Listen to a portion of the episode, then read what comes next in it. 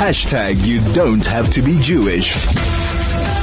Well, to what extent is the EFF inciting civil war and to what extent is the statement of the EFF detrimental? The statement I'm talking about is something that was mentioned by Julius Malema over the weekend and when the EFF was uh, celebrating their 10th anniversary at the FNB Stadium.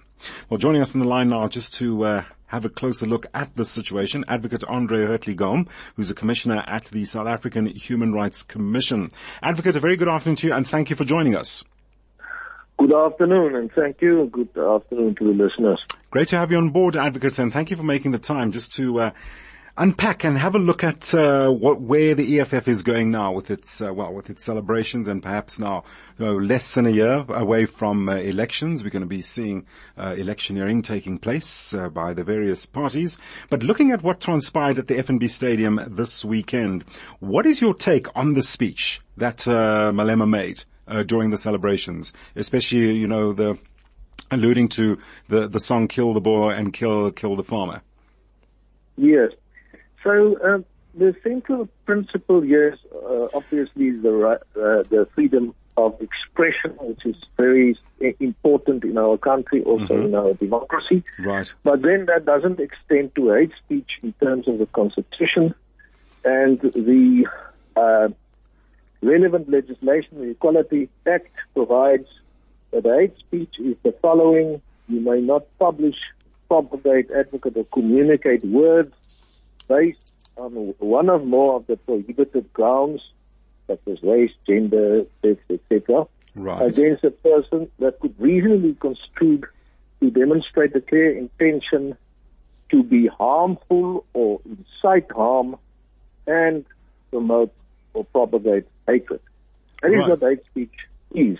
Right. So in, in this case, uh, I must say there is a bit of legal uncertainty to a certain extent at the moment we have the case of uh, AfriForum against Malema yes. in the South Gauteng High Court. Mm-hmm. That has now been appealed. That court found that given the historic context of the song and so forth, that uh, you know it should be allowed to still be able to to use the the song, uh, given South Africans South Africa's history, and um, that robust political debate and, mm. and statements should indeed be allowed.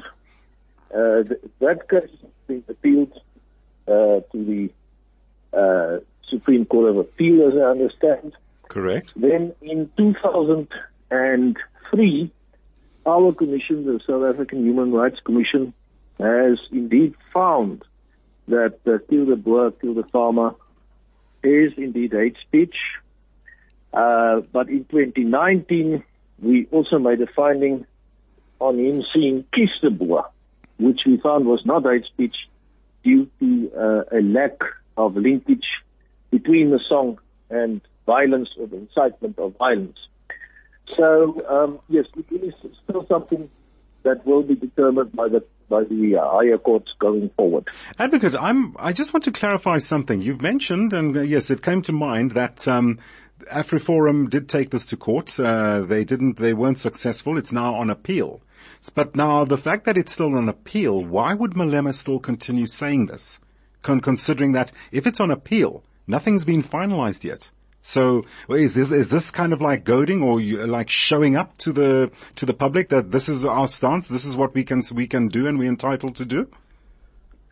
Yes, I mean, uh, one should ask him, uh, you know, what his exact intentions are, but the uh, cur- current legal position then as uh, pronounced on by the South Gauteng High Court is that it is allowed to, to sing this particular song. And it is something that still will have to be determined. Um, the, the, the commission, even on the Kies de matter, did recognize that this might, might indeed be uh, uh, uh, hurtful, etc. and and people might be upset about the song, but mm-hmm. that it should still be allowed within the context of freedom of expression. But we didn't but, but did also say that offensive speech like this and public figures actually stay away. uh, you know, from, from offensive speech of, of this nature. It is not in the interest of social cohesion Mm-hmm. And social harmony in the country. So Okay. yes, Yeah. uh, you know, certain speech might not, for the moment at least, uh, might not be hate speech, but I think public figures and political leaders should ask themselves how they are also contributing to uh, social cohesion uh, and national harmony in our country Okay, and nation building. Okay, Arvid, so let's just reflect on what you've just outlined now. So the DA is John Steenhuisen is approaching the United Nations Human Rights Council over Malema's chanting of kill the boer, uh, kill the farmer. Your take on his position on that? Given the legalities and what you've just outlined now, he wants to take this to unite to the United Nations Rights Council. He wants um, the Parliamentary Review Committee to oversee it. Also go back to court. Where where could you see his um, intention here going? Well, uh, where people are opposed to this kind of speech and uh, want it to be declared hate speech or, or want it to be to be dealt with in some other way, it is obviously open to institutions, political parties, and so on to take a decision as to what route they want to follow. Clearly, uh, AfriForum has taken the court route, and uh, that matter is now on appeal. Mm-hmm. So um, it appears that the DA wants to approach another route or uh, follow another route to the uh, U, uh, UN Human Rights Council. But that- And uh, yeah. yeah. Sorry, I've got, sorry to come in there. I don't know if you saw John Steenhuisen's uh, YouTube speech earlier on, where he outlined, you know, his views and what. Do you think that uh, he's got a more concrete stance, a more definitive approach to this issue, as compared to AfriForum perhaps, or anyone else for that matter, to take this matter forward and succeed with it?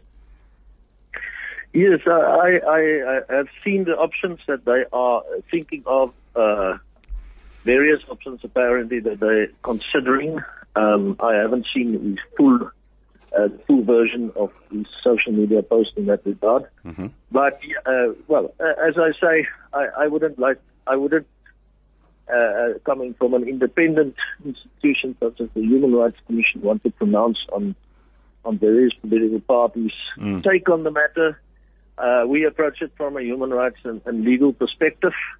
And in the case of the Commission, uh, as I mentioned in 2003, we found that it, that it uh, is hate speech, but that Kies de Boer doesn't amount to the same. So, advocate, okay, just to sum up, where what, how is it defined right now in 2023?